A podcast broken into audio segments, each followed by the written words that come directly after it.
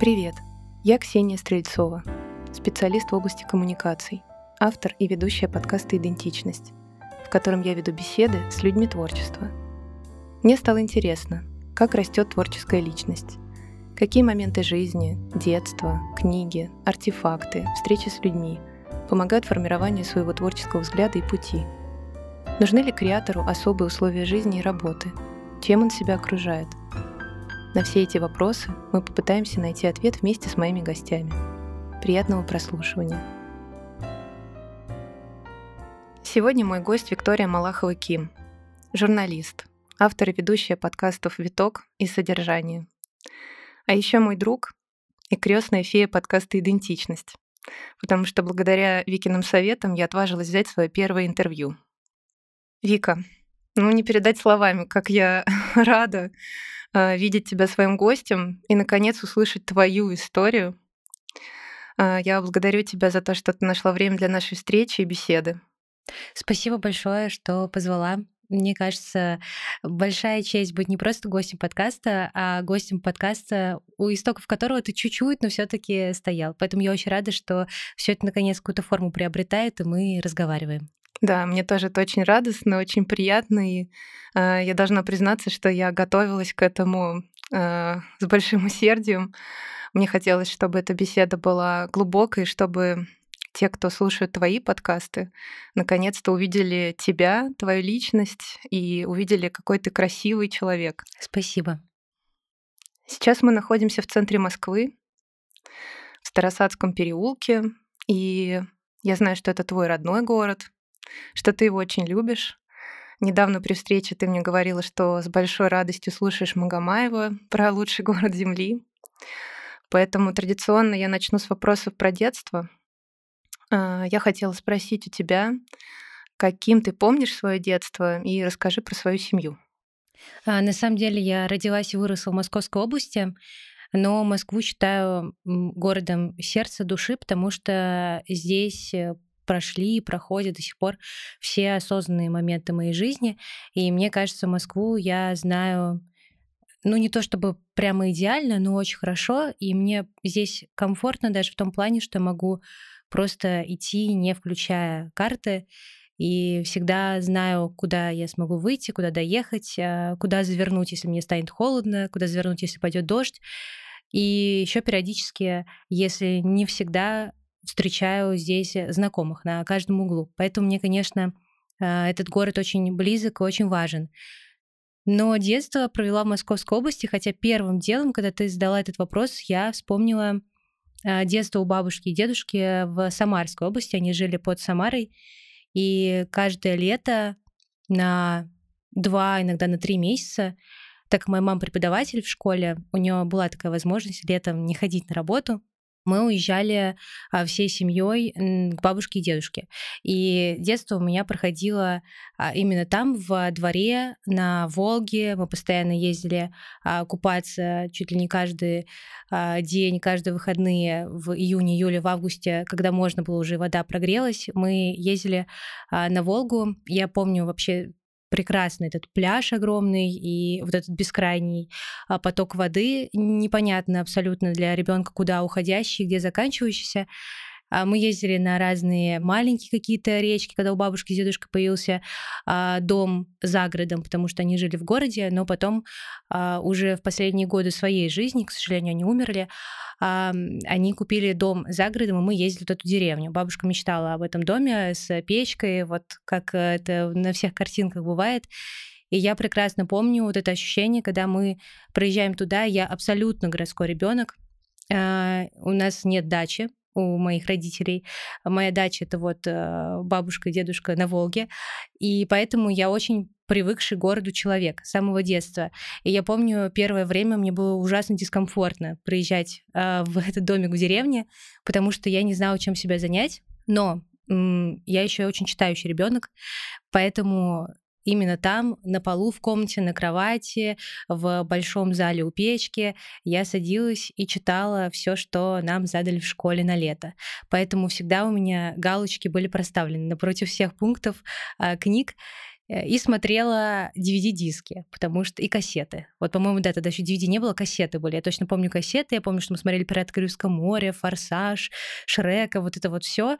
И поэтому это было каким-то таким моим большим развлечением. И только сейчас я понимаю, какая это была на самом деле огромнейшая ценность жить у бабушки с дедушкой в деревне, иметь возможность босиком ходить по траве, собирать ягоду с куста, а, ходить э, рядом бок о бок э, с какими-то соседскими коровами, убегать от кур к реке. Вот это вот все я помню, но в детстве мне это вызывало скорее какой-то ужас, что мы идем с коровами бок о бок э, на реку купаться. Сейчас я, конечно, бы с удовольствием туда перенеслась. Ну, это если что говорить о таких самых ярких воспоминаниях. А так, конечно, мне кажется, могу очень долго про семью рассказывать, потому что я очень люблю своих родителей. А, мне безумно ценно вообще то, как они нас с моей младшей сестрой воспитали, какой любовью всегда окружали. Я прекрасно помню и походы в музей с мамой в Третьяковскую галерею, это ее любимый музей. И с детства я тоже к нему так сильно привыкла. Мама очень любила Врубеля. Я помню вот с детства все эти полотна. Я и Вазовского, и Верещагина, нужно сказать а, тоже помню, потому что а, родители, а, папа родился в Узбекистане, а мама родилась э, на Сахалине, но они учились вместе в Узбекистане, в Ташкенте. И Верещагин, конечно, тоже играет для них такую немаловажную роль. Ну вот, наверное, такие самые яркие воспоминания. Я сейчас могу, правда, долго говорить. Я вспоминаю и книжные полки у бабушки, и книжные полки у нас дома, и как э, мы ходим гулять во дворе всей компании. Но это прямо правда. Тут, мне кажется, могу не остановиться. А, говоря о ценностях, ты упомянула это. А, какие ценности подарили родители вам с сестрой? Они нас э, воспитывали а, в абсолютном доверии и любви. И я помню, что до сих пор так происходит. Мы до сих пор на выходных встречаемся на совместные ужины и стараемся делать это каждую неделю. Не всегда удается. А, но очень стараемся все вместе собираться вот э, за столом. А, и до сих пор у нас нет запретных тем, тем, которые могут показаться какими-то небезопасными для всеобщего благополучия психологического, а, тем, где мне нужно там подбирать слова или быть очень аккуратной. У нас с родителями в этом плане какая-то абсолютная свобода и очень большое пространство для диалога. И так было вот с самого детства. То есть я помню, что я могла прийти а, поругаться на какого-то преподавателя, который мне не нравится, как она преподает историю, например. И мама, будучи а, преподавателем в школе, никогда я от нее не слышала, так, ты не можешь так говорить, не смей, ты что? Она всегда меня выслушивала. Да, она мне говорила какие-то, может быть, свои замечания, высказывания, но это всегда был такой равноправный диалог, несмотря на то, что мне там лет 12, 10, и даже когда было меньше. И еще я очень хорошо помню, что вот нам с Яной, с моей младшей сестрой, э, говорили, что вот люди в жизни могут приходить, уходить. Ты никогда не застрахован от каких-то моментов, когда ты с человеком долго, близко общался, и вот что-то произошло, вы там перестали общаться и так далее. Но вы друг у друга, пожалуйста, всегда будьте. И я это очень хорошо помню. У меня не было никогда такого ощущения, что я в гиперответственности за младшую сестру, она младше меня на 6 лет, что на меня это как будто переложили. Я теперь в каком-то таком, да, в паническом моменте, что не дай бог что-то случится, а, но при этом я всегда знала, что растет очень классная моя близкая подруга. И вот э, я помню, что я жила ее очень появления, когда мне было шесть, и вот она только-только, я все ждала, когда же она уже появится наконец-то у нас дома. Потом она появилась, она очень долго спала, как это дети делают. Я все время ждала, когда же она проснется, можно будет с ней играть, потом, когда же она наконец уснет.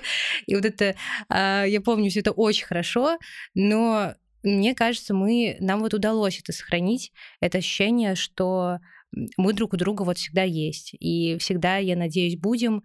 И вот правда сейчас вот эта разница в возрасте кажется такой очень прозрачной, наверное, потому что э, ей уже там 21, но мы вот сейчас, правда, мне кажется, можно назвать себя прямо лучшими друзьями. И я это очень ценю, и мне кажется, это заслуга родителей в том, что у нас никогда не было спор, споров, ссор, э, таких, как там иногда дерутся, да, э, брат с сестрой или сестра с сестрой, никогда не дрались. всегда э, душа в душу, обнимались, читали книжки, играли в куклы.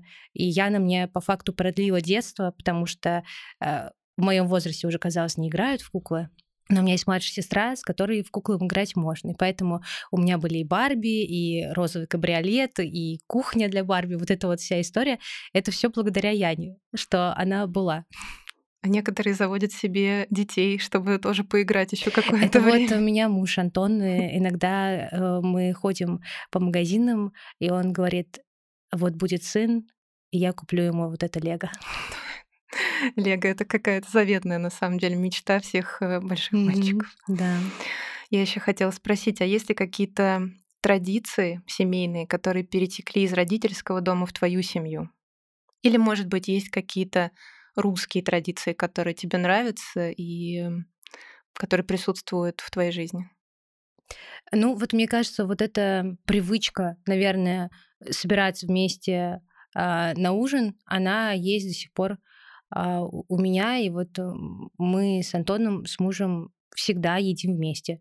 Завтракаем, ужинаем. Понятно, если мы в разных э, находимся локациях, э, то не получается, но я очень люблю, и он любит вот эти моменты, когда мы понимаем, что, кажется, сегодня мы домой приедем плюс-минус в одно время, а значит, мы вместе поужинаем. И завтрак совместно — это обязательная какая-то история.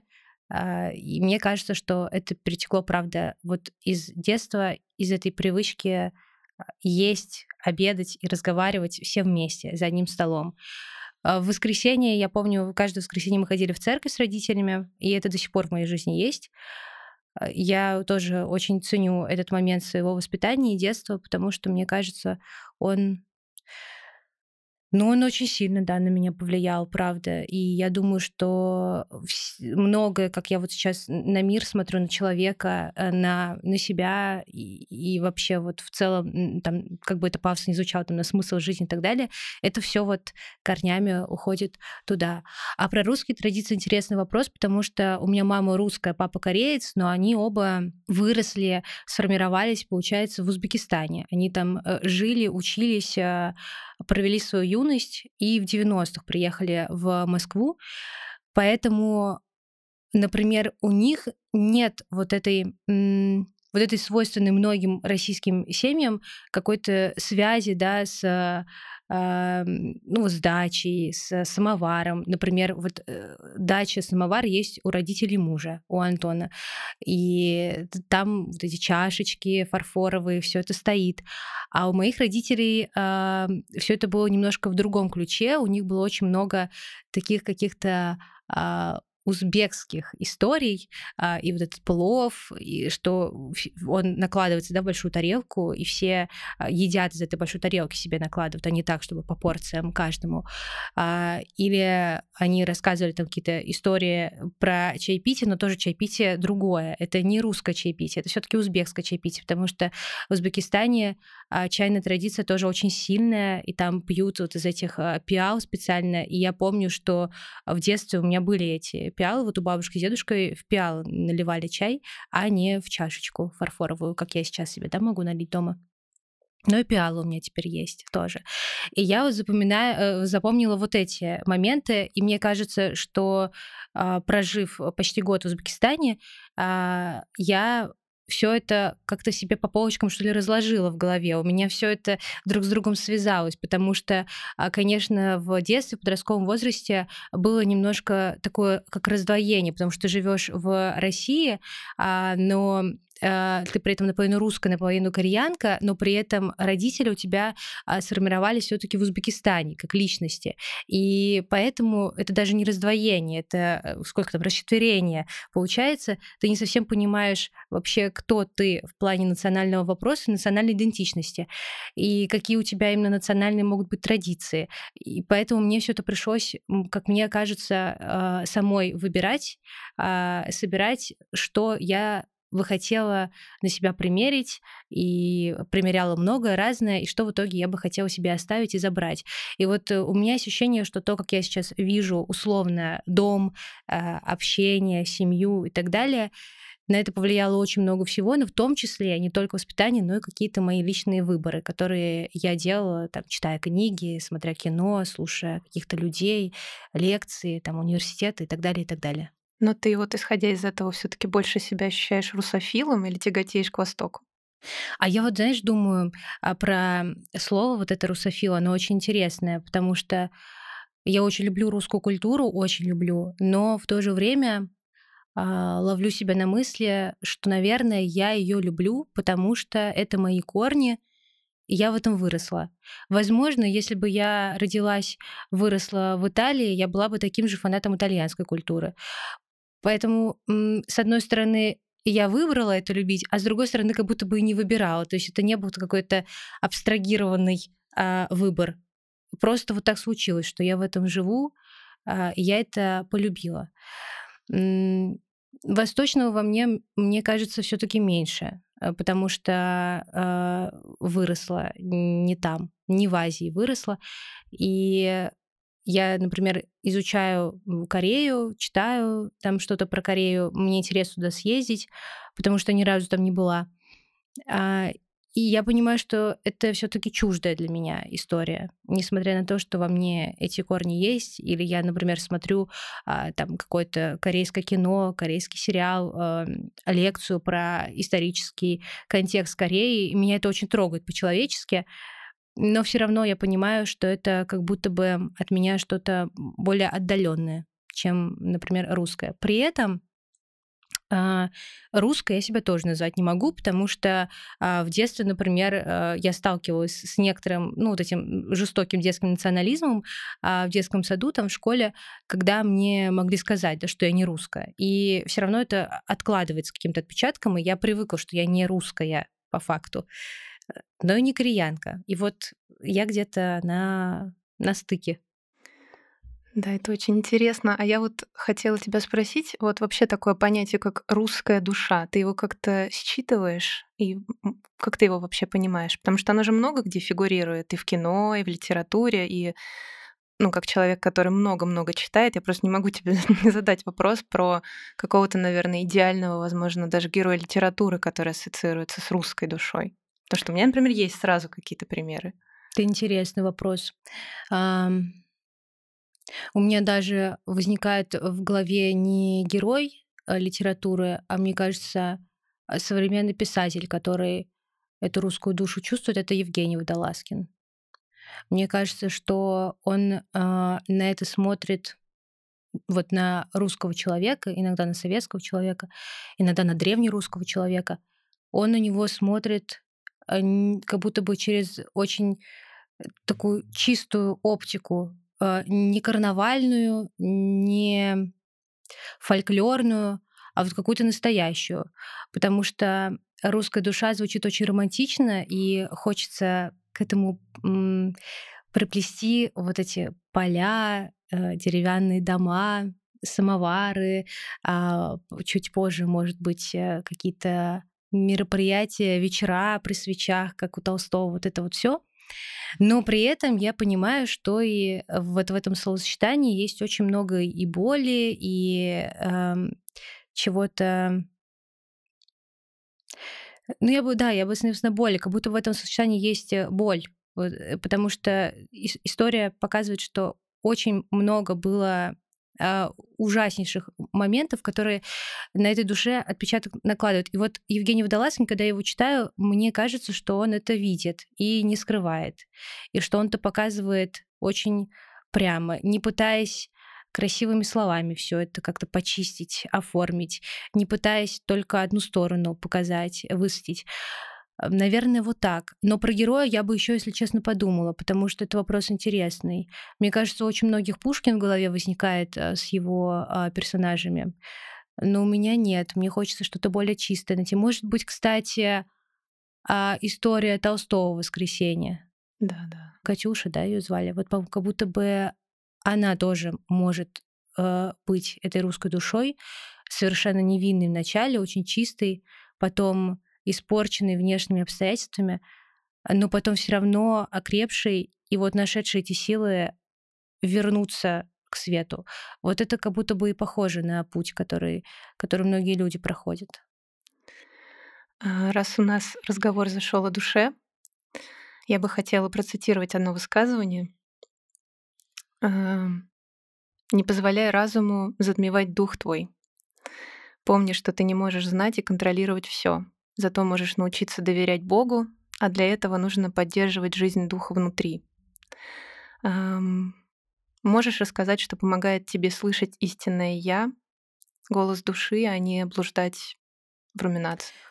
Я еще эту фразу для себя всегда себе напоминаю про вот это вот эти слова из э, священного писания, да, про то, что э, мы иногда в погоне за э, знаниями можем немножко увлечься и уйти не в ту сторону. Меня поразила недавно одна история. Я ее рассказываю всем близким людям, нигде еще публично про нее почему-то не говорила. Хотя она мне, правда, вот в самое сердце мне попала.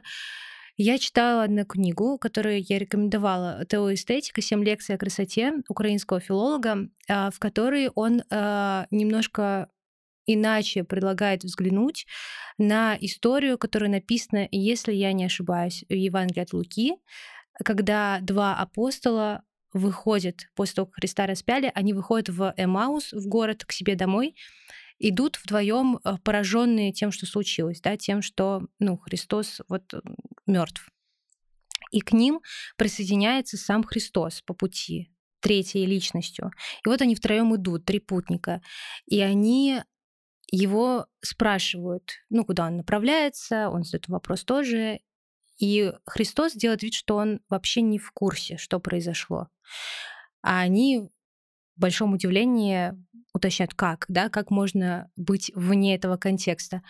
И, в общем, там буквально в нескольких стихах описывается история, как они идут, а по разным подсчетам идти им часов 6, по некоторым еще больше. То есть вот представляете, 6 часов идти с каким-то человеком. Сколько всего можно узнать. И они идут, задают ему вопросы. И вот автор пишет, что, наверное, это был очень интересный глубокий диалог, в котором два человека, очень заинтересованных в теме богословия, задают вопросы самому Богу, и он им отвечает про, условно, там можно пофантазировать про создание мира, про смысл жизни, про смысл жизни человека и так далее, но они его не узнают, они не узнают в нем Христа, они не понимают, кто с ними рядом идет.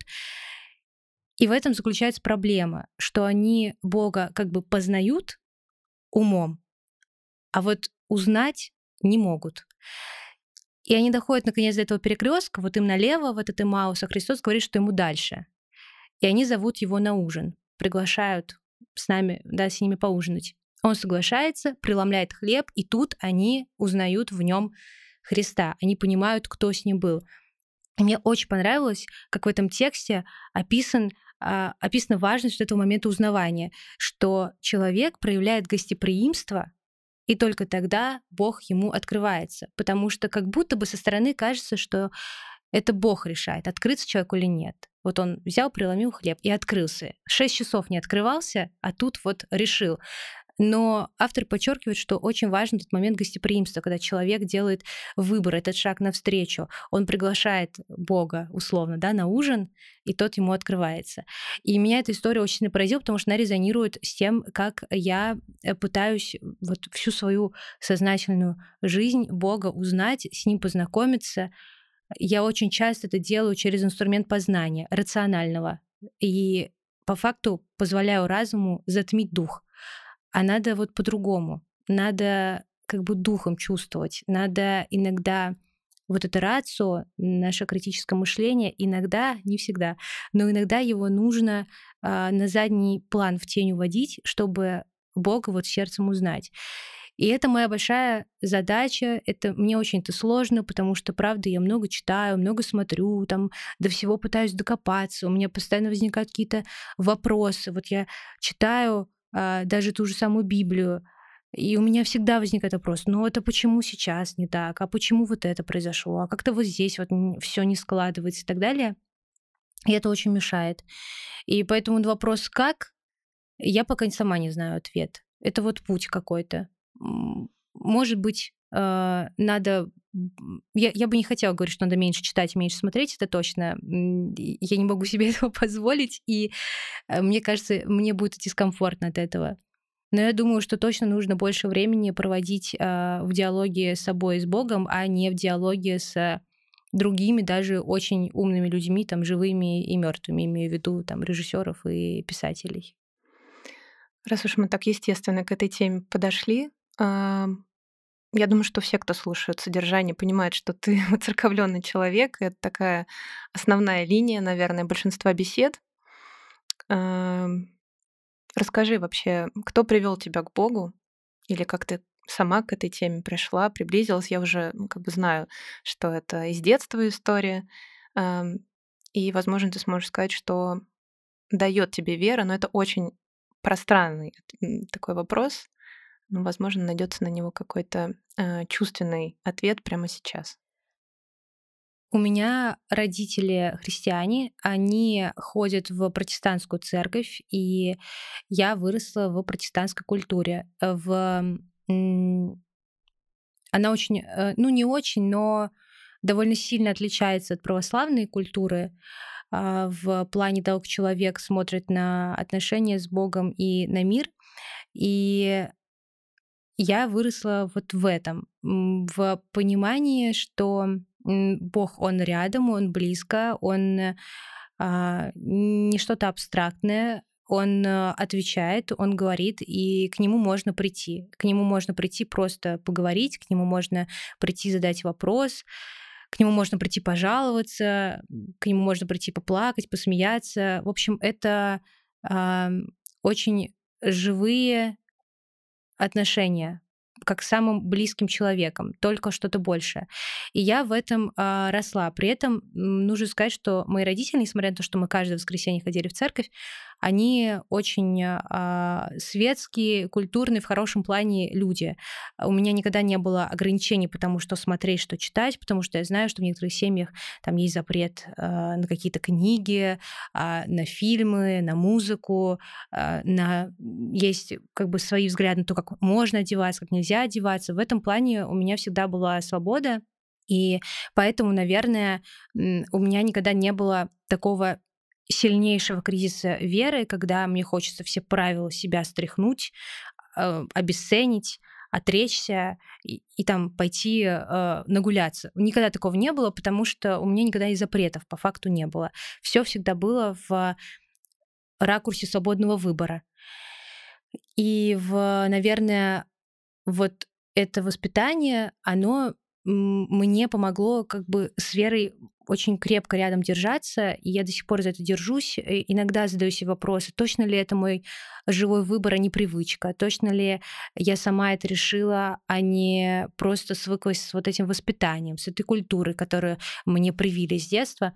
Но чем больше этим вопросом задаюсь, тем больше понимаю, что нет, мне Бог, мне именно Бог в вопросе триединства, да, триединого Бога, Иисус Христос, мне эта личность очень интересна. Я а, хочу об этом думать, хочу размышлять и хочу узнавать. В, наверное, в последние два года у меня есть кризис не веры, а такой конфессиональный кризис, потому что, если честно, я сейчас и, и хожу в православный храм, и читаю больше православную литературу, и в целом больше ком- комфу- более комфортно себя чувствую в православном храме, чем в протестантской церкви. Так вот происходит последние два года, и я этому не препятствую, и не препятствует моя семья. У нас всегда интересный живой диалог на эту тему, а, поэтому я, наверное, до сих пор им благодарна, что, несмотря на то, что у нас где-то есть различия сейчас во взглядах, все равно мы э, верим в одного Бога и понимаем, что эта форма, она может быть разной, но тем не менее не разъединяющей, а наоборот. Какой был вопрос, Ксюш? А, Куда я ушла? Ну, на самом деле, э, у меня тоже был вопрос про кризис, потому что я читала, что ты писал, упоминал, по крайней мере, что в прошлом году тебя настиг некий кризис, но теперь мы знаем, что он конфессиональный. А, я хотела спросить, какие вопросы внутренние возникают или какие-то сомнения. А, и приходят ли ответы, и если приходят, откуда и каким образом? У меня был большой вопрос э, к теме э, зла и насилия в мире. Мне кажется, как у многих людей, которые выросли в достаточно тепличных условиях, а я про себя так могу сказать. А, я не сталкивалась никогда с, с каким-то поражающим меня там предательствами, с насилием. А, я жила, правда, как тепличный такой цветочек, которого очень любят, оберегают. А, да, он сталкивается с какой-то агрессией в мире, но при этом всегда знает, что есть тыл, есть опора, есть крепость и в виде близких, и в виде Бога, и в виде самого себя. И вот, правда, я вспоминаю, никогда не было э, в моей жизни, когда чья-то чья злость со стороны проявлена там в грубом отношении, в неправильном поступке, она на мне откладывала такой сильный глубокий отпечаток, что мне приходилось с этим да, там долго бороться. Вот не было и все. А, ну, наверное, чем старше человек становится, тем больше он понимает, что у мира очень много разных граней, и опыт э, э становится богаче. И вот, мне кажется, года, может быть, три назад или четыре я э, начала чувствовать, что мне в церкви и в религии как будто бы не хватает э, контакта с настоящим. А настоящее, оно болезненное, оно страшное, оно трагическое, там есть страдания, там есть боль, есть насилие.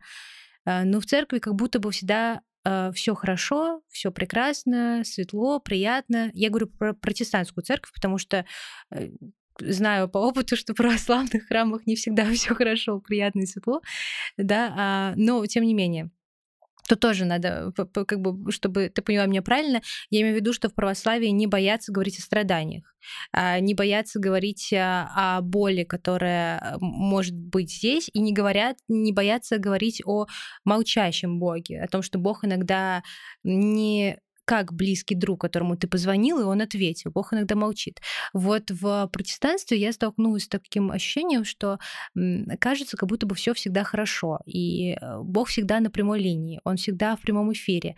А, ты всегда можешь а, ему сказать, и он тут же всегда отвечает. А если не отвечает, то что-то, наверное, не то. Наверное, не то что-то с тобой, с твоими отношениями, с твоим рисую кавычки Богом и так далее. Но когда я своем личном опыте понимаю, что не только у меня Бог молчит, но и у очень многих моих знакомых это молчащий Бог. Это Бог, который иногда не отвечает не то чтобы несколько часов, а иногда несколько дней, недель, месяцев, лет и так далее. Но люди все равно же продолжают к этому Богу приходить и его выбирать. И вот э, меня настигли вот такие вопросы. И я думала, что этот кризис связан именно с самим Богом, с христианством, но сейчас я понимаю, что, наверное, это больше про э, конфессиональный момент, э, потому что чем больше я сейчас читаю разных людей э, из разных конфессий, я понимаю, что то, что мне казалось ненормальным, на самом деле это нормально. И э, Бог не простой как формула. Его нельзя просто так расписать, разложить, сказать, что вот он есть любовь, и все теперь однозначно. Да, как бы однозначно, но есть нюансы, которые человек иногда постичь не может. И про зло, которое существует в мире, меня очень этот вопрос беспокоил. Были, мне кажется, такие классические для всех верующих подростков обвинения, что Бог допускает насилие, а значит Бог злой. Сейчас я понимаю, что нет, не так, то человек все делает своими руками, к сожалению и выбирает все это делать. Наверное, вот так. У тебя в соцсетях закреплены 10 заповедей, которым ты следуешь по жизни. И я хотела спросить, как удается не пропускать зло дальше себя, раз уж мы об этом заговорили. Да, это фраза, которую мне Антон сказал на одной из наших встреч. А, он, я прямо помню, он сказал, я пытаюсь остановить зло на себе, вот не пропустить его дальше. Я столкнулся со злом, и не дать ему дальше через меня прорасти на других людей. И я это хорошо знаю, Антон, и он мне хорошо знает, это не всегда удается. Я до сих пор иногда испытываю очень сильную агрессию и злость к определенным моментам, к людям иногда тоже. Что помогает? Вчера не знаю, зачем цитирую Антона, но так часто, но это человек, с которым я общаюсь больше всего. А вчера мне Антон сказал такую интересную фразу, а, я ему там что-то жаловалась, и он мне говорит, ну все, выдохни через сердце. Давай, вот прям вдох сделай и через сердце выдохни. И я с вчерашнего вечера с этой фразой живу, и она мне очень понравилась, я ее себе записала, потому что она такая правдивая, такая настоящая, это вот что надо сделать. Не просто подыши по квадрату, а вот через сердце выдохни. Сделай этот вдох, который все советуют сделать, чтобы да, немножко переключиться. Но выдохни не просто автоматически, потому что надо да, кислород куда-то деть, а выдохни с осознанием, что вот ты сейчас это пропускаешь и отпускаешь. И я думаю, что просто даже если есть напоминание внутри себя, оно не всегда вовремя срабатывает, но если ты его себе как задачу поставил, помнить об этом, это очень может помочь. Очень сложно, когда э, ты столкнулся с грубостью, не нагрубить в ответ. На бытовом уровне это может быть, э, не знаю, грубость в магазине, тебя подрезали на дороге, тебя тебя обманули в какой-то рабочей коммуникации, очень много таких бытовых моментов, я не говорю уже о каких-то глобальных и более глубоких, но вот учиться даже на этих бытовых моментах, мне кажется, очень важно, чтобы когда ты столкнешься, а может быть не столкнешься, но кто знает, столкнешься с чем-то большим, ты бы смог уже более натренированный это пережить. Я вообще не всегда с этим справляюсь. Я могу очень сильно ругаться, могу очень сильно агрессировать, а, но мне, наверное, становится проще, что все-таки после этого у меня есть ощущение раскаяния и чувство, что э, это было неправильно. То, как я себя вела, это было неправильно. С этим нужно что-то делать. Вот вдыхать через сердце, наверное, нужно почаще.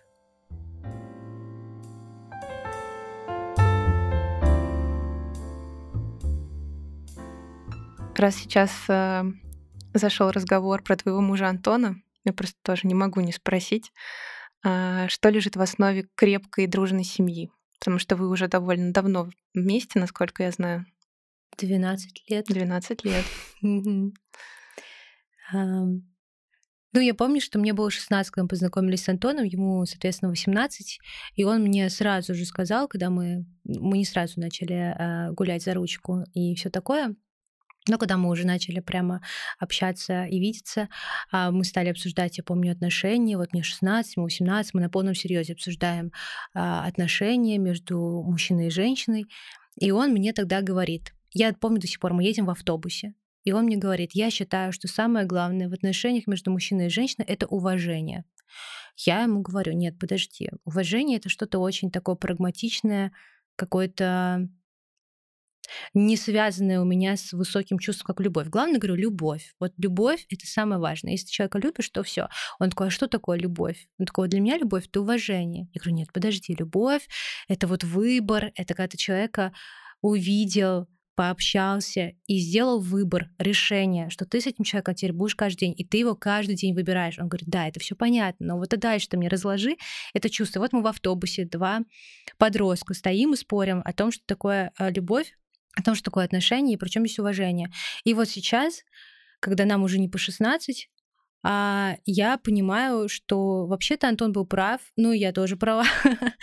а, уважение, а, выбор — это все сто процентов да. Но а, чтобы этот выбор совершать и чтобы человека уважать, с ним надо как-то не будет банально разговаривать, говорить каждый день. И вот сколько мы вместе, не было ни одного дня, чтобы мы не поговорили. Понятно, что когда вы живете а, в одном доме, это проще совершить, хотя я знаю, что есть люди, которые в одном доме живут и не разговаривают. А, но мы говорили друг с другом, даже когда мы жили за много километров друг от друга. Я в Московской области, Антон в Москве, и мы говорили по телефону до утра. А, если там кто-то куда-то уезжал, ну хотя бы на 30 минут, на час обсудить, что сегодня было для тебя важным, что сегодня ты для себя понял, чем ты можешь готов поделиться, давай что-то обсудим.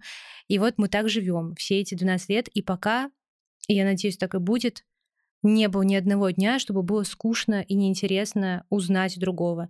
И я помню, мы разговаривали, по-моему, по-моему, с Ксенией Шафрановской, с психологом, когда она говорила, как важно в человеке видеть другого, а не себя, да, вот быть в отрыве от этого слияния, потому что когда с человеком очень много лет, а, каждый день вместе, иногда 24 на 7 вместе, а, есть большой риск с этим человеком вот воедино слиться, и все.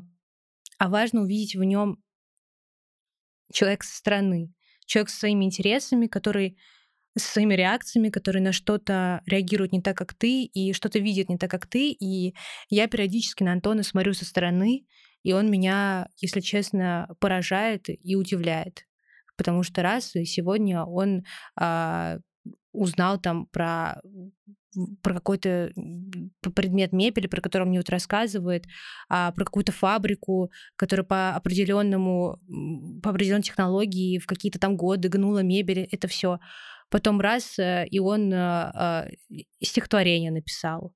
Раз, и он э, вообще что-то связанное с другими нетворческими областями мне рассказывает. Раз он своими руками собрал а, старую машину, а, пересобрал ее, поменял двигатель, и машина, которая мне казалась ржавым металлом, поехала. Ну вот, и в общем вот такие вот вещи, когда ты открываешь человека другого, и он не обязательно для этого должен тебя развлекать, постоянно удивлять новыми талантами, э, собирать машину, да, там и так далее. Нет, это может быть даже в человеке, э, который э, там углублен в какую-то одну тему, там в свою профессию и так далее, но он все равно продолжает расти, развиваться, и ты вот рядом, и мне кажется, это вообще большое благословение быть вместе очень много лет и расти вместе, потому что ты меняешься, и человек рядом с тобой меняется, при этом вы все равно каким-то образом очень крепко друг с другом связаны, и вы не как вот разлетаетесь да, в разные стороны, вы вверх идете вместе, вдвоем.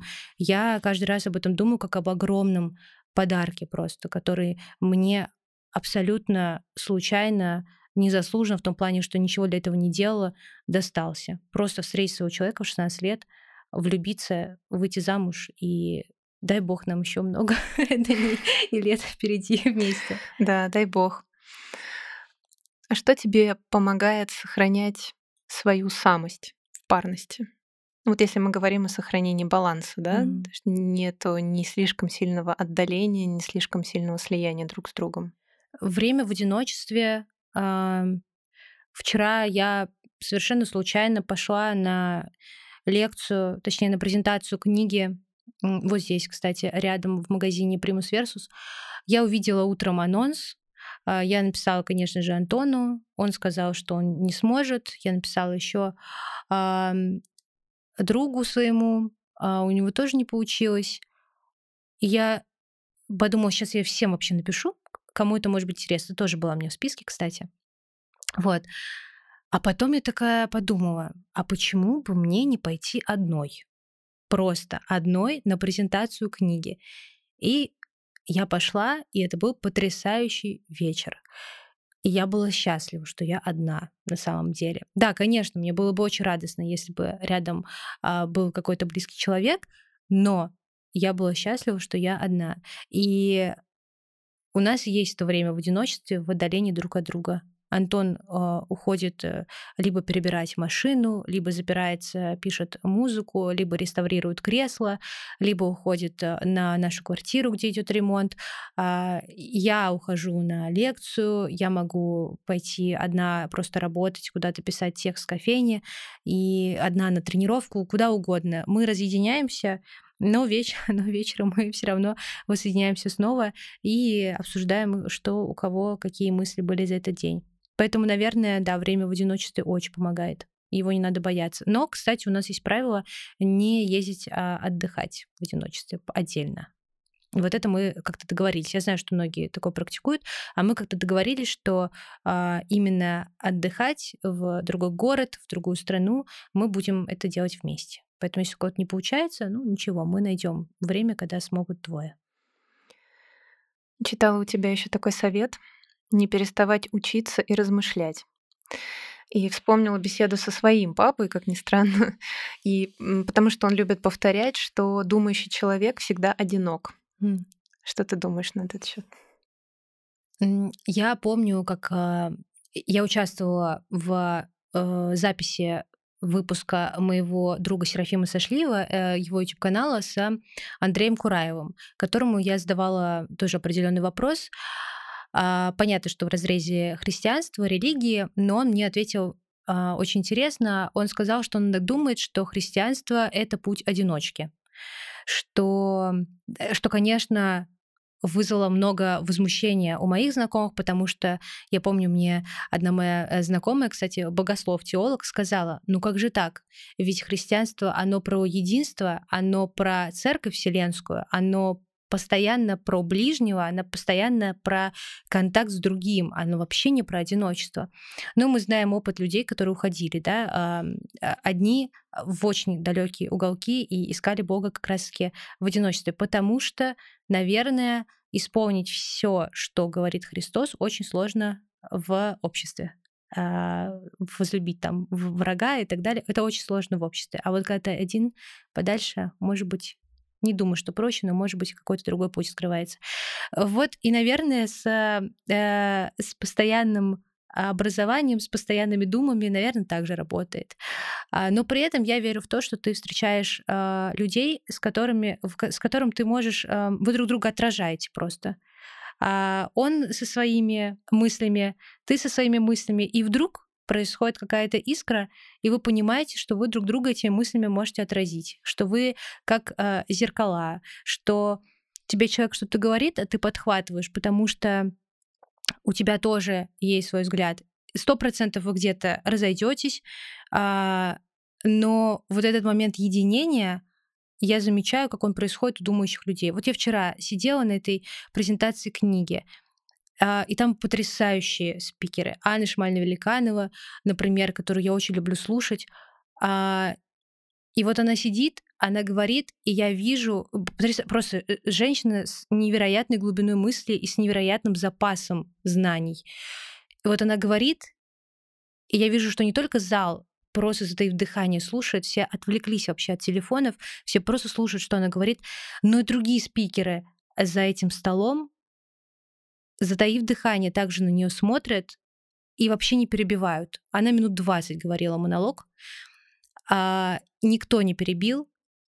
И вот они, думающие люди, которые друг друга нашли, друг друга сейчас отражают, и каждый, я уверена, когда один говорил, каждый внутри себя думал, вот, ну вот это же мысль, э, это сокровище, а не мысль. И я тоже так думаю, вот оно оказывается что. Поэтому не знаю. Еще мне кажется, что ты когда с каким-то человеком думающим сталкиваешься, а, он же тебе помогает очень сильно оформить а, в слова, там, в, в звук даже, да, иногда мысль, которая внутри тебя была, а ты ее все никак э, не мог э, слепить вообще. У тебя есть внутри заноза какая-то, а просто человек приходит, формулирует и эту занозу вытаскивает, потому что ты наконец понял, что ты чувствовал все это время. Ну и как можно быть одиноким, когда ты э, читаешь много? Ты же э, находишься как раз э, э, в коммуникации, в диалоге с теми людьми, кто это написал. Или с собой. Или с собой, да. Да, или с собой. Ты упомянула Серафима Сошлива. Я тоже слежу за его проектом. Он, конечно, вызывает у меня каждый раз бурю эмоций. А, знаешь, что ты участвуешь тоже в этих беседах, во встречах. Вы даже с ними ездили а, не в паломничество, но в монастырь. Э, в Дивеево, в Дивеево, да. да в Группа нас ездила, прекрасных людей. Да, это тоже все интересно. И я хотела у тебя спросить, как ты относишься к популяризации веры? Ведь, ну, это же по большому счету это. Я думаю, что популяризация, вообще это слово, оно исключает как будто бы честность и честный разговор. Веру нельзя навязать, а, ее нельзя сделать модной, потому что даже если ты с помощью каких-то инструментов захватишь внимание человека, то сердце в итоге захватить э, возможно только истинной честностью, правдой. И вот, мне кажется, если говорить про популяризацию, это э, про захват внимания. Но когда, если человек находит в, в истину в итоге потом, потому что он сам начинает читать, задавать вопросы и так далее, и тогда принимает решение, что он, э, допустим, готов там отказаться от своего атеизма, например. Это уже про другое. А, вообще есть же такой термин, как миссионерство, и он есть в очень разных конфессиях.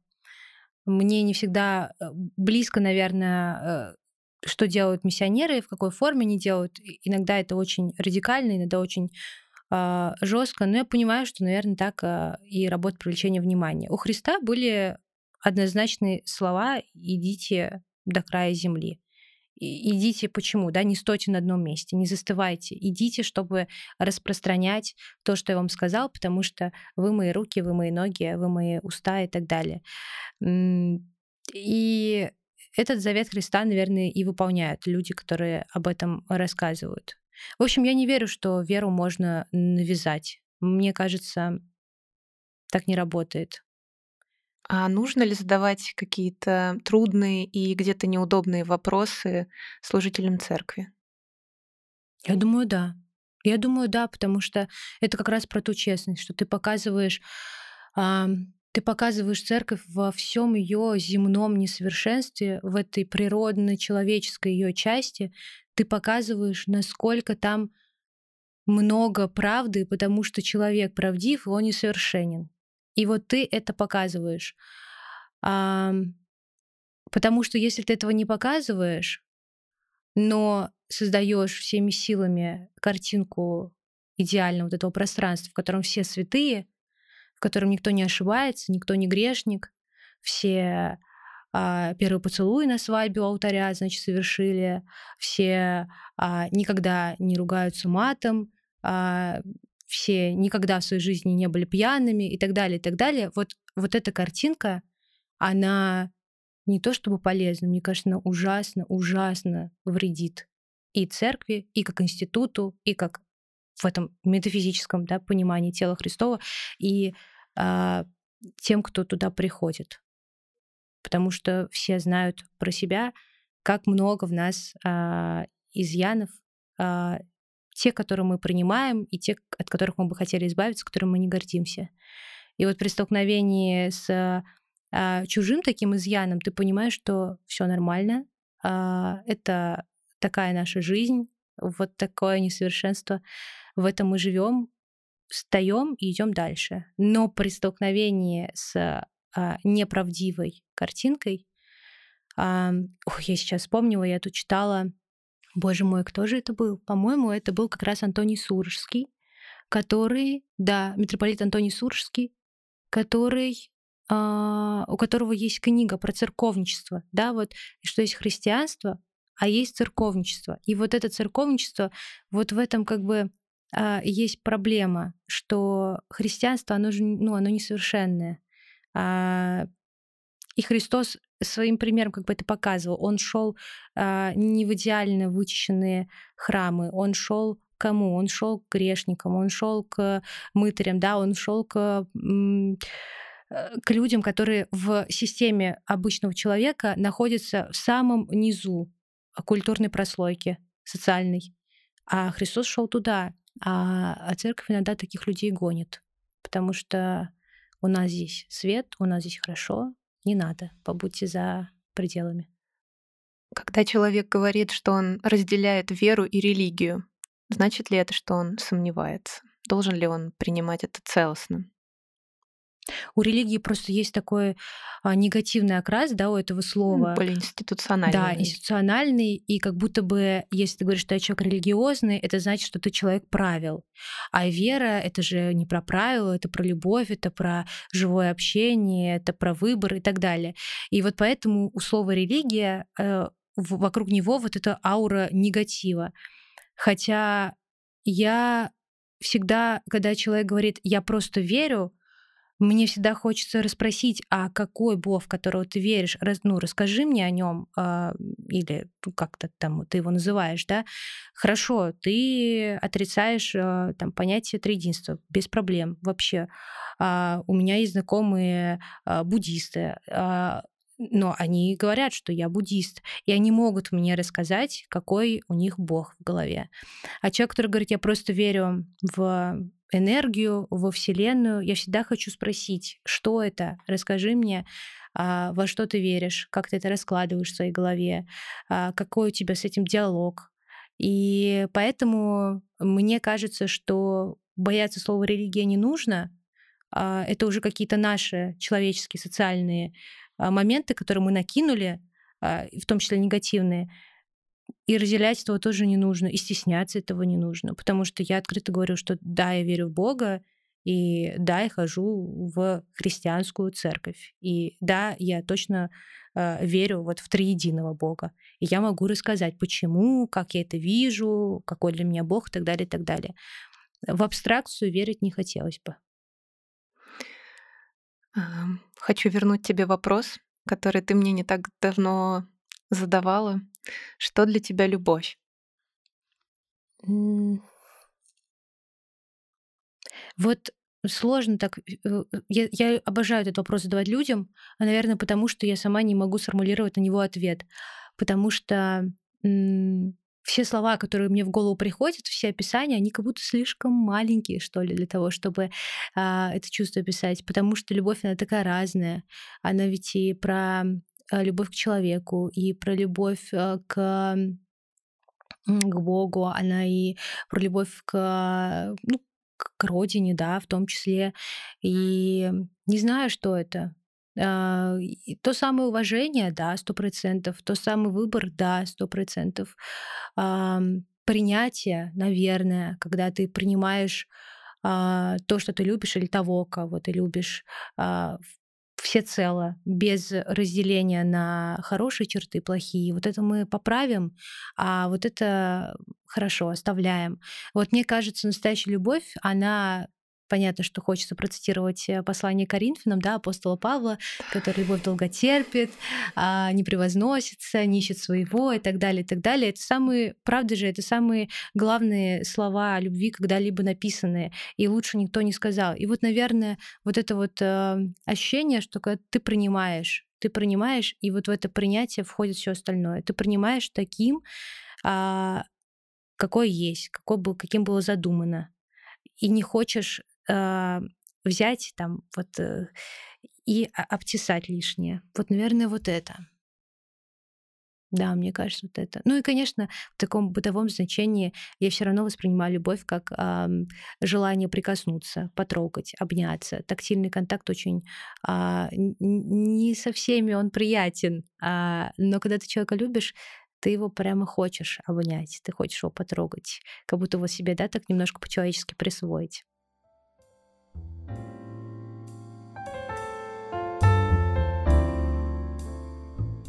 Давай поговорим про книги. Ты много читаешь, работаешь с издательствами, даешь свои личные рекомендации э, в соцсетях.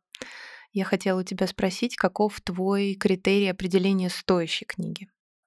Он у меня меняется время от времени, потому что раньше снобизма во мне было больше, и мне казалось, что стоящая книга — это только книга премиальная, которая взяла какую-то премию, или это книга, которая прошла проверку временем, это книга, которая большого объема, а, потому что ты сквозь нее продираешься, тебе нужно сделать усердие, чтобы ее дочитать, или это книга, которая говоря про усердие, написана очень непростым языком, а, чтобы ты, как читатель, не расслаблялся и понимал, что у тебя в руках вообще-то произведение искусства, а не просто слово, напечатанное на бумаге.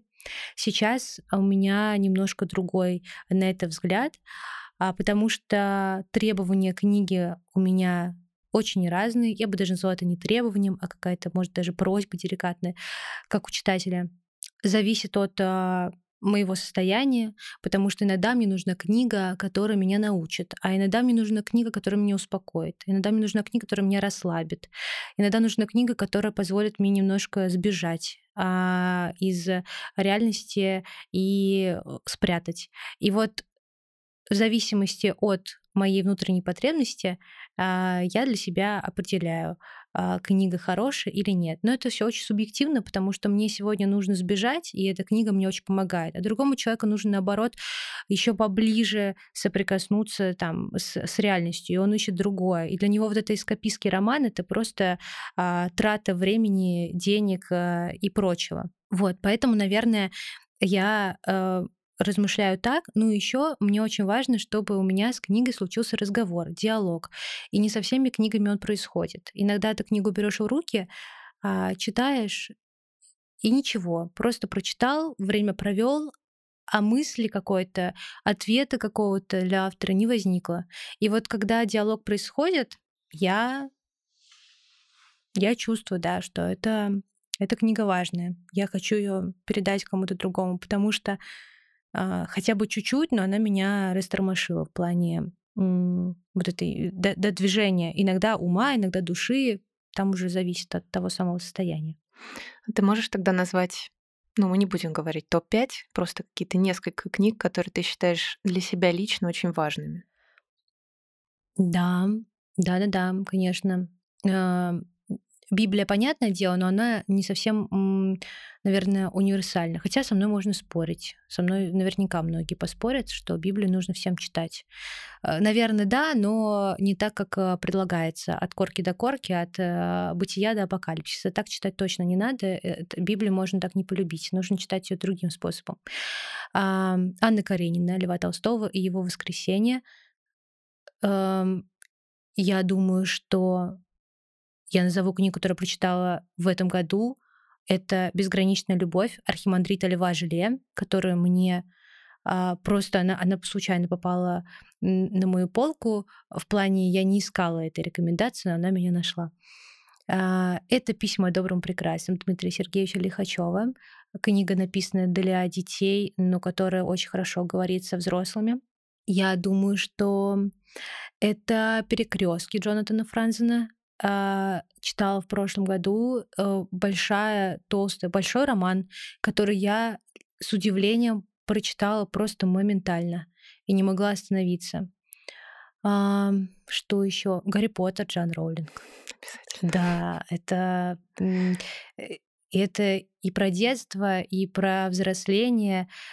Я испытываю невероятно теплые чувства к этой книге, и мне я очень завидую людям, которые до сих пор ее не читали, и только-только к ней прикоснуться, хотя одновременно и жалею их, потому что ощущение, когда ты читаешь эту историю взрослее вместе с героями, буквально вот вы почти одного возраста.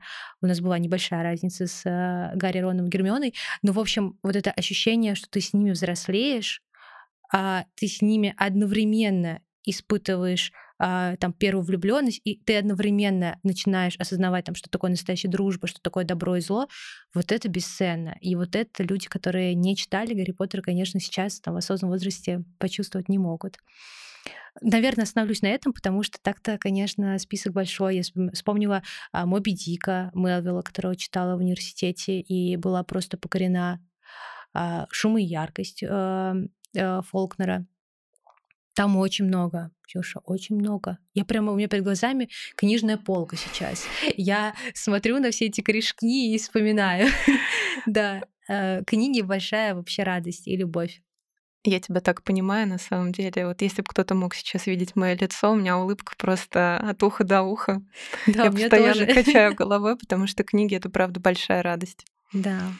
А, я как раз хотела задать тебе вопрос про книгу, которую ты уже упомянул в самом начале разговора. Это книга по теоэстетике. Давай я сразу ее полностью назову. Да. А, теоэстетика «Семь лекций о красоте» авторства Александра Филоненко. А, автор является философом и богословом. И в этой книге есть такие слова.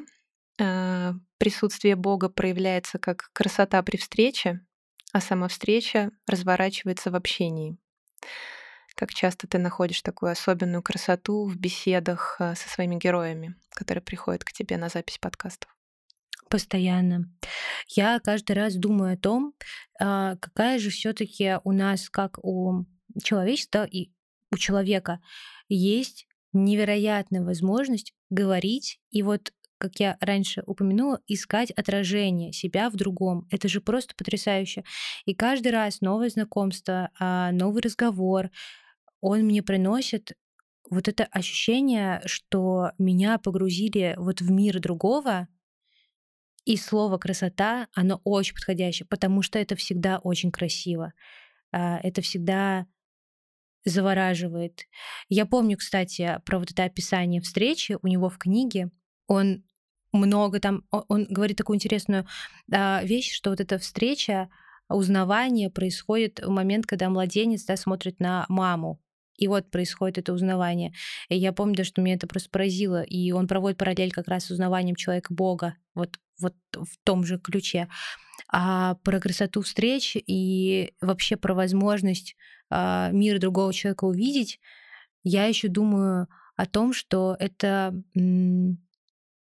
это такая ценность и подарок, потому что у тебя есть возможность там два часа, полтора часа, час говорить с человеком, задавать ему вопросы, получать ответы. И не бывает ни одного случая, когда ты уходишь ничего не получившим. И это не про потребительское, да, а дай мне контент, дай мне интересную мысль. Это про что-то большее, что ты уходишь абсолютно обогащенным, иногда очень богатым человеком. От некоторых а, героев после некоторых записей я ухожу с чувством, что в целом, ну, как бы это сейчас громко звучало, я готова сейчас умереть, потому что а, я супер богата внутренне, невероятно, а, как будто бы вот сейчас случилось то, что должно было в моей жизни случиться. Все. Ну, конечно, потом это чувство проходит. Жизнь я очень люблю во всех ее проявлениях, но тем не менее я помню эти ощущения, да. А как ты вообще решила записывать подкаст? Ты же ведь была журналистом в области моды. Красоты. Я писала про а. красоту, да. Кстати, интересно, да. Редактор раздела красоты на сайте журнала «Эль». Я была, когда я сделала, э, запустила вот подкаст «Виток». Я слушала тогда очень много подкастов на английском языке, и э, мне очень хотелось найти что-то подобное на русском. И ничего не найдя, я решила, что можно и самой. И так все получилось. Сейчас у меня взгляд на разговор, там, на подкаст, на героев поменялся немножко, а, может, где-то немножко, а, но очень я рада, что вот та я в каком-то в 18 по-моему, году э, решила, а почему бы и нет. И я помню, как э, Антон мне э, показывал, как, как петличку крепить, потому что мы записывали на петличке все сначала. И ужасный звук поэтому был. И я там, мне кажется, совершенно не умею говорить. Мне так кажется. В общем, я эти выпуски не слушаю, но они есть. Пусть они будут. Зато их послушала я. Абсолютно все от истоков. Это интересно, потому что сначала ты, насколько я помню, сконцентрировалась больше на женском образе. Mm-hmm. То есть там в основном все герои были девушки. А сейчас почему-то все герои мужчины в содержании. Настолько Галина Юзуфович была. Ну, нет, в будущем планируется. Да, мне не хватало, я вот сейчас еще вспоминаю, мне вот как будто бы не хватало какого-то женского м- плеча и женского образа а, рядом чтобы вот можно было поговорить а, э, о чем-то таком волнующем. И э, э, это, наверное, еще совпадало вот с периодом, там, несколько 20 там, плюс, да, немного, мне кажется, вот самое начало, там 23, может, не было, да, мне было 23 года, мне кажется, это время, когда вот э, девушка, там, женщина присматривается вообще э, и на себя со стороны как-то по-другому смотрит, и на женщин тоже. Мне очень хотелось создать вот это вот э, какое-то теплое комьюнити, но мне кажется, получилось все равно, да. Несмотря на то, что я была тогда довольно неопытным, но все равно. Мне кажется, все точно получилось. Я до сих да. пор с большим удовольствием переслушиваю некоторые выпуски. Ух ты. Да. А, я еще хотела задать вопрос про блог, как бы это ни звучало. Насколько тебе легко делиться а, с своими мыслями, своими какими-то чувствами, и бывает ли желание спрятаться от посторонних? Но все-таки у тебя достаточно популярный блог. Ну, он маленький, конечно, все равно там по сравнению э, с многими даже знакомыми мне людьми. Вот я э, очень многое не показываю, очень многое. Э, Например, я почти не показываю а, личную жизнь в плане тех же отношений с мужем. Да, я иногда э, вкладываю, но я уважаю и желание Антона, потому что он вообще почти не пользуется социальными сетями, для него это ему это не очень интересно. Я как-то уважаю его это желание, и в целом мне даже нравится, что он от этого независим, он в этом не особо работает, и он как будто бы совершенно отстранен от каких-то моментов, которые для меня являются важными, потому что это часть моей жизни большая. А, я много не пишу, не делюсь там своим мнением по поводу каких-то вещей. А, я все это оставляю для личных разговоров а, тет-а-тет или в кругу в близком. И я, например, не показываю какую-то повседневную рутину, а, то есть мне неинтересно и не хочется показывать не знаю, там свой завтрак условно или какую-то свою, ну вот именно такую бытовую жизнь. А для меня, мне всегда хочется поделиться чем-то интересным, красивым, тем, что взгляд зацепил. Выставка, фильм, книга, не знаю, люди на улице. Но я все равно себя а, иногда заставляю все-таки показывать и повседневность, потому что повседневность тоже есть красота. Я ее вижу, я ее замечаю, я это знаю, но почему-то не делюсь. Почему-то кажется, что это недостаточно полезно, а, что из этого вообще можно извлечь, и зачем вообще люди тогда подписались. Вроде бы как, когда ты делишься кинорекомендацией или книжной рекомендацией, ты всегда понимаешь, я сейчас приношу пользу, я сейчас показываю, что можно еще для себя открыть. А когда я просто фотографирую стакан, мне так не кажется но ведь в стакане тоже есть красота, я поэтому себя а, иногда уговариваю. Но очень многим, правда, очень многим не делюсь. Это, это вот сто процентов. И даже в подкасте я стараюсь побольше как бы говорить, но по факту я знаю, что я всегда на первый план вот в свет вывожу героя. И мне кажется, что важнее услышать его, а важнее понять, что он думает. А, а я как-нибудь потом. А в чем ты видишь свое предназначение? Вот как будто бы находить вот эти а, маленькие ценности, сокровища и ими делиться. И раз уж так получилось, что а, люди подписываются, люди следят, люди там приходят, слушают, для меня это до сих пор какое-то удивление, что ли, что ты делаешь, допустим, разговор записываешь, а потом его слушают несколько тысяч человек. Думаешь, это же несколько тысяч человек, это же невероятно. Или даже вот ты выложил историю запрещенной социальной сети, а ее посмотрело там 3000 человек. 3000 человек. Это же огромное количество. Я, когда про это думаю, я вспоминаю, что это все живые люди, и это просто, э, ну, мне это абсолютно сейчас будет не литературное выражение, срывает голову, потому что это подтверждает, что ну, мы все друг друга ищем, находим, и можем друг другу что-то хорошее дать. Вот я стараюсь давать хорошее. Стараюсь. Это правда. Вика, у меня есть завершающий вопрос, так. который я задаю каждому гостю. Из чего состоит Виктория Малахова Ким? О, это вот как я задаю содержание. Из чего состоит человек? Кто он такой? Я думаю, что из э, из всех прочитанных книжек, из всех просмотренных фильмов, из всех записанных разговоров, из э, а, всего, на что упал взгляд, э, в общем, всего, что видят глаза, слышат уши. Но еще мне бы хотелось думать, что все-таки а, внутри есть вот это вот первоначально заложенная в каждого человека частичка света, которую которую нужно просто, которой нужно давать больше пространства, чтобы она светила. А, простите, что так много сегодня цитирую Библию, но просто я помню а, два прекрасных стиха из Библии. Первый — это «Вы свет этому миру, и не может укрыться город, стоящий на вершине горы».